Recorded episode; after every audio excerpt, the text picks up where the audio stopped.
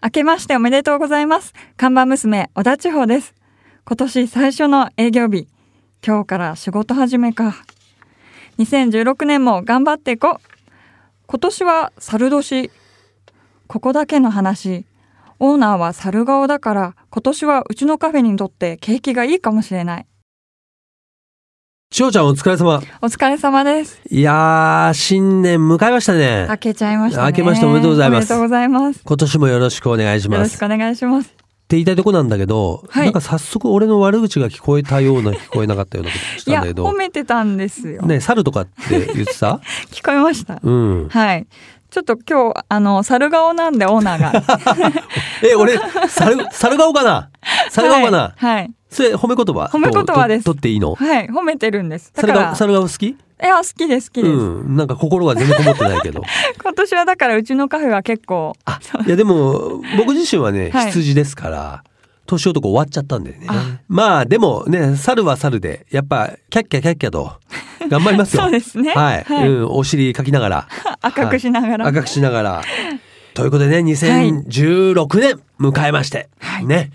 本当改めまして今年もね、ナビカーズカフェよろしくお願いしますということで、三が日ですがな、本当に。そうですねね本当1月3日、ね、皆さんね、どういうお正月をお過ごしかなと思いますけども。はいですけど、まあ、このナビカーズカフェは、今日まではゆるゆるです。まあ、はいあの、お正月休みですから。気分でまあ、はい今日はちょっとお店の、まあ、準備と、あとは二人で、まあ、新年会と、はい。えーまあ、ゆるりとね、進めていきたいと思いますけども、はい。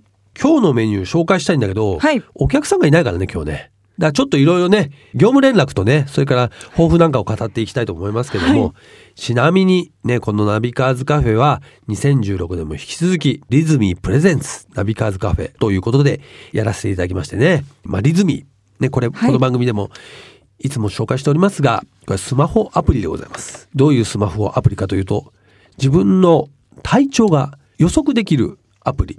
ね。はいまあ予報ですから占いとは違って医学的な根拠に基づいてね人間にはやっぱこうアルゴリズムっていうね、まあこう波みたいなものがあって、はいですから自分の生年月日とかデータを登録しておくと大体自分のこう体調の波というのがわかるということでございますがこれねあの実はもう昨年になりますけどもね医学界でもリズミーのはい。体調予報に関するそのまあ論文というかはい。そういうものが発表されましてですね、まあ医学的な裏付けも得られているということで、うんぜひね、あの皆さんもね、このリズミスマホアプリちょっとあのダウンロードして、えー無料ですのでね、ぜひはい入れてほしい。ちなみに僕は当然自分のデータ入ってますけども、ちょうちゃんのデータも僕のリズムに入ってますから。そうですよね。これ自分だけじゃないですよ。自分の、はいまあパートナーとかね、まあ恋人とか、自分の気になる人のデータも入れておけるんで、お互いのね、相性とか、うん。そういうものも見れますからね。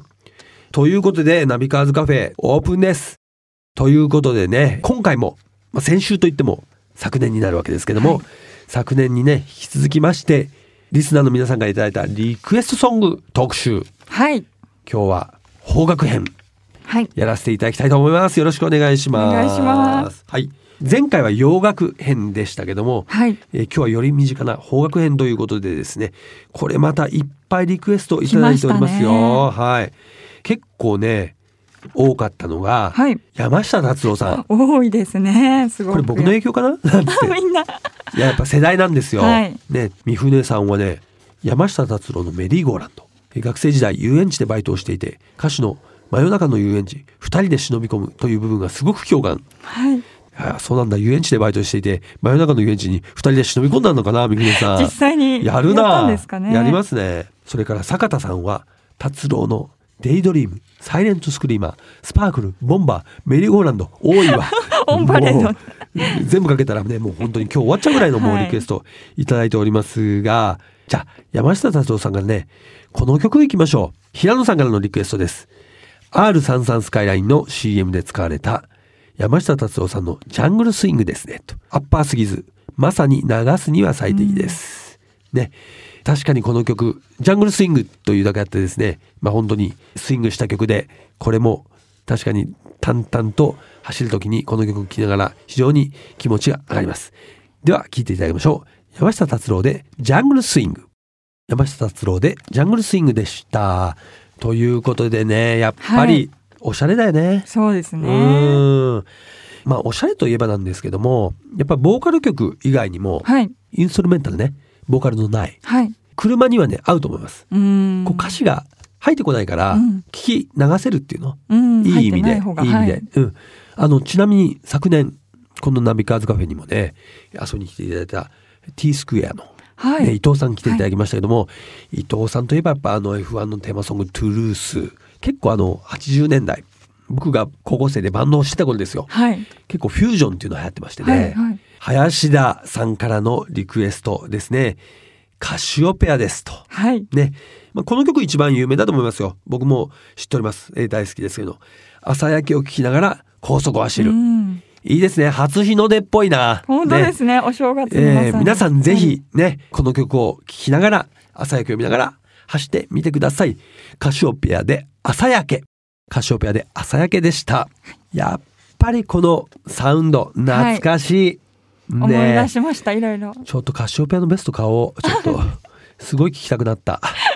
ね、ということでね、はいナビカーズカフェ、ね、新年一発目はね、えードライブソングリクエスト特集でお届けしていますけども、はい本日は邦楽編です。今日1月の3日ですよね。この夕方。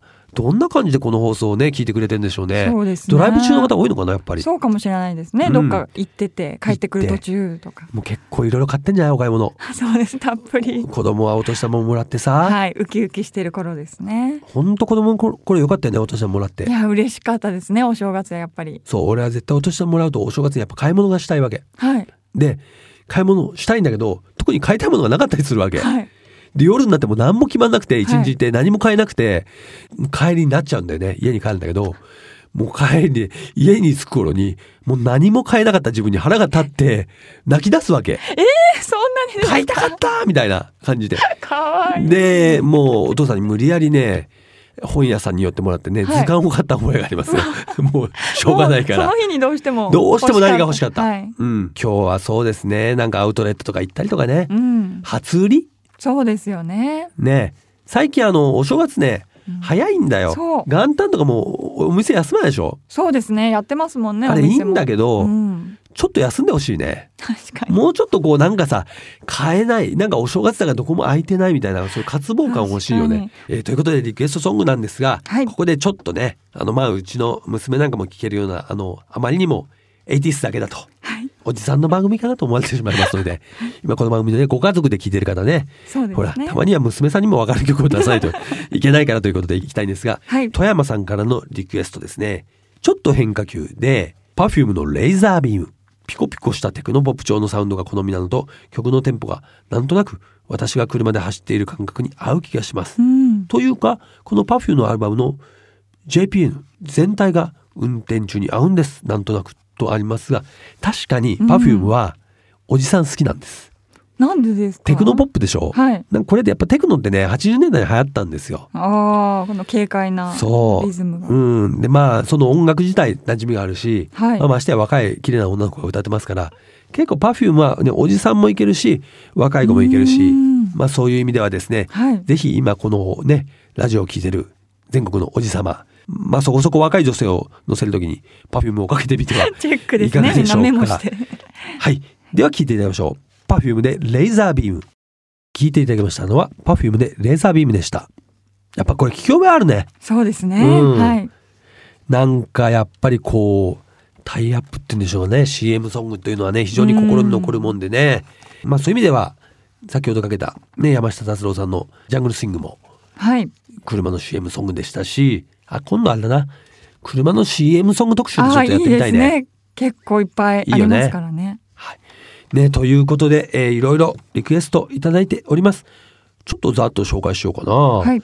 結構ね、佐野元春さんも多いんですよ。あ、まあ僕はいも大好きで、確かにね、元春さんはね、ドライブソングですうね。んえー佐野元春のワイルドハーツをリクエストします。田辺さんね、はい。リクエストです。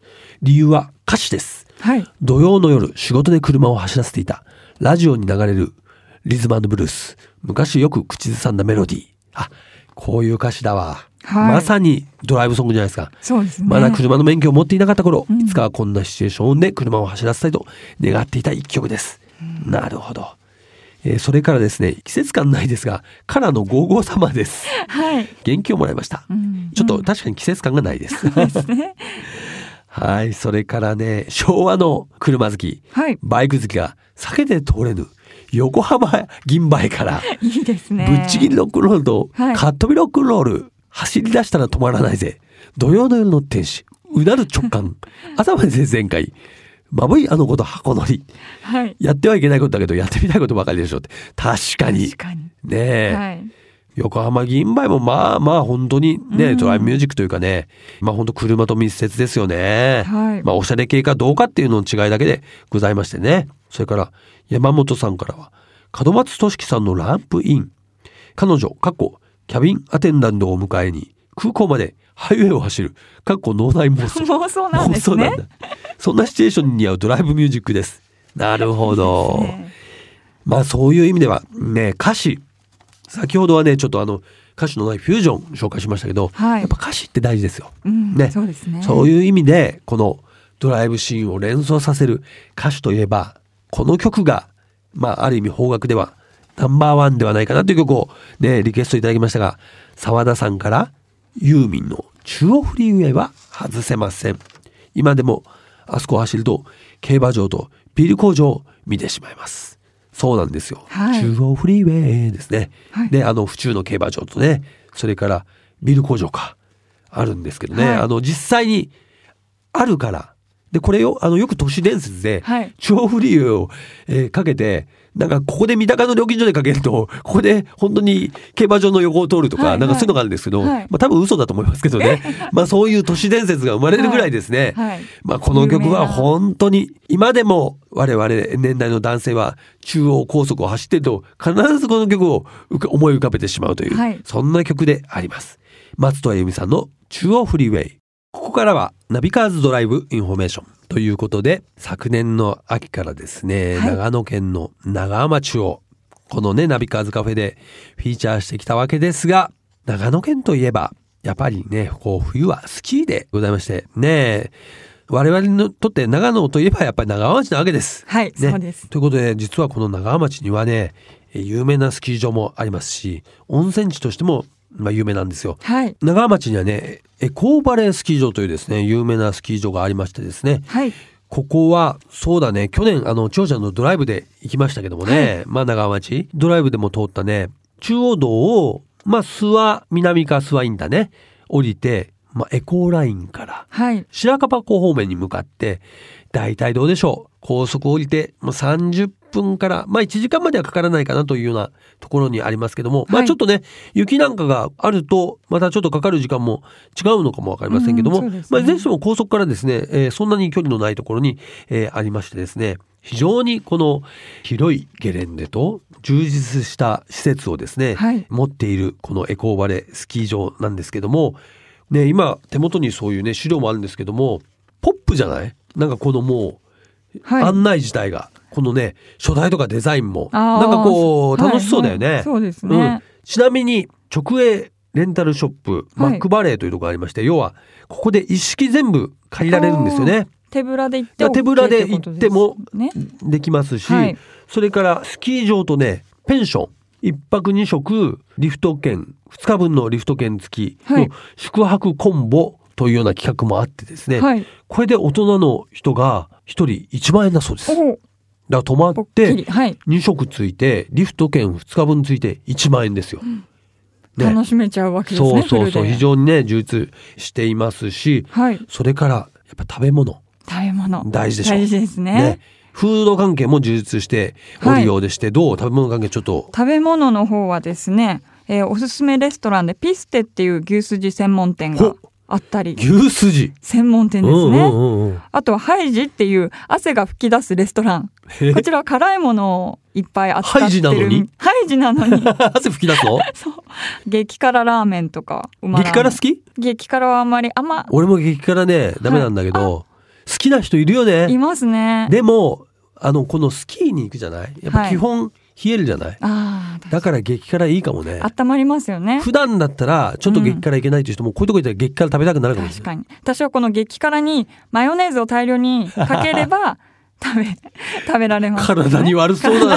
体に悪そうです。いやでもそうなんだ。牛すじ専門店とかね。かはい。えカレーは？あのカレー部部長としてはカレーも気あになる。カレーもカレーもある。ありますカレーはシーズっていう家族のレストランっていうとこがあるんですけどおおアットホームな感じだね。アットホームな、うん。本当に牛丼があったりカツカレーがあったり。カツカレー。はい。それだな。これですか？これですね。カレーもでもどのお店にもありますね。あ本当。さっきの牛すじ専門店も牛すじカレーもある？牛すじハヤシライスがありますね。ああいいね。ゲレ食バトル参戦中のあそうなの。3日がかりで煮込んだシチューライスって書いてあります。いいね美味しそうだね。もうちょっとスキーに行くというよりなんかもう食べに食べに行こうかなって思ってます。でもスキーをしてね、はい。こうちょっと疲れたりちょっと冷えた体で食べると本当に美味しいんです、うん。ねということでこのナビカーズカフェではですね、はい。ドライブインフォメーションでですねえこの長野県長浜町のねスキー場情報をお届けしていきたいと思いますよ。はい。ぜひねこのシーズン中にちょっとスキー行きたいよね。本当です実際。ねはい。ね、まあスキーは実は雑誌のナビカーズでも推しております。お。えやっぱりね、はい。そうナビカーズ読者の、まあ、30代40代50代の方にね、えースキーにリターンしていただこうというふうに考えておりますね。えー今後ともこのね長野県長浜町のスキー場情報をお届けしていきますのでどうぞ楽しみにしてください。リズミー presents ナビカーズカフェオーナーの川西圭介と看板娘小田千穂でお送りしてきましたはい。ということでね、新年初日のね、ナビカーズカフェ、はいえー無事終了しましたけどもね。い、や、2016年始まりました。始まりましたね今年もいい年にしたいね。そうですねうん今年はオーナー年ですからねそうだね。はいえ、猿年じゃないよ、俺。猿顔だけど。猿顔年。あんのか、そんなの。ということでね、今日はね、まだゲストもいらっしゃらないので、リクエストソング特集でね、おお届けしましたけどもね、はいあなたのお気に入りのドライブソングはかかったでしょうかね。